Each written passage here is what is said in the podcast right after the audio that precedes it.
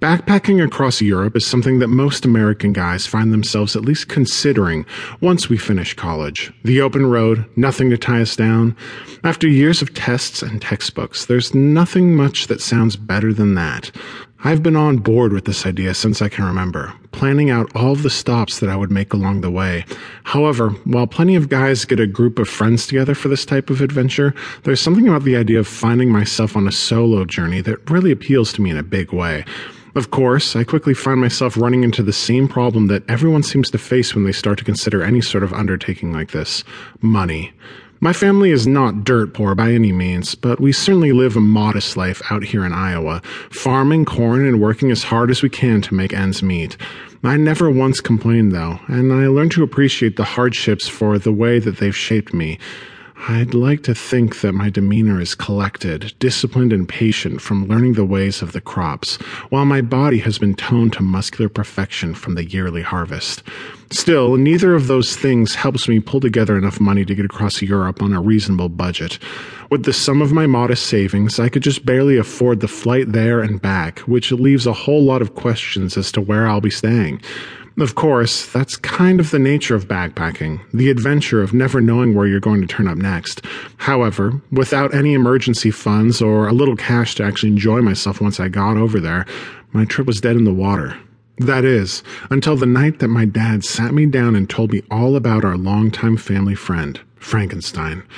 I was standing in the kitchen doing the dishes as I routinely do after my mom makes a delicious home cooked meal when my dad enters and has a seat at the table behind me. Why don't you take a break on those and come over here to talk to your old dad? My father suggests. As crazy as it may sound, it's honestly quite hard to keep myself from obsessing over doing chores around the house, to the point that it's a struggle putting down the dishes before I'm finished. Maybe I'm being weird about it, but as a full grown adult ready to enter the world, I feel kind of weird about still living here at home. If I'm going to be in this house, I need to be helping out and proving my worth. Just let me finish up here, I call back over my shoulder. Come on now, sit down, my dad insists. There's something I need to talk to you about. Finally relenting, I turn off the sink and walk over to the table, noting the gravely intense look on my dad's face. What's up? I ask, taking a seat. Your mother and I have been talking, my father begins. We know how much this trip means to you. You've been planning it for so long, and the thought that you won't go just because you can't quite afford it right now is too much for us to bear. I immediately raise up my hand, stopping my dad immediately.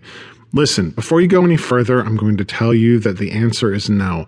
I know how tight money is on the farm, and I'm not going to let you pay for my trip, I tell him. It's not right.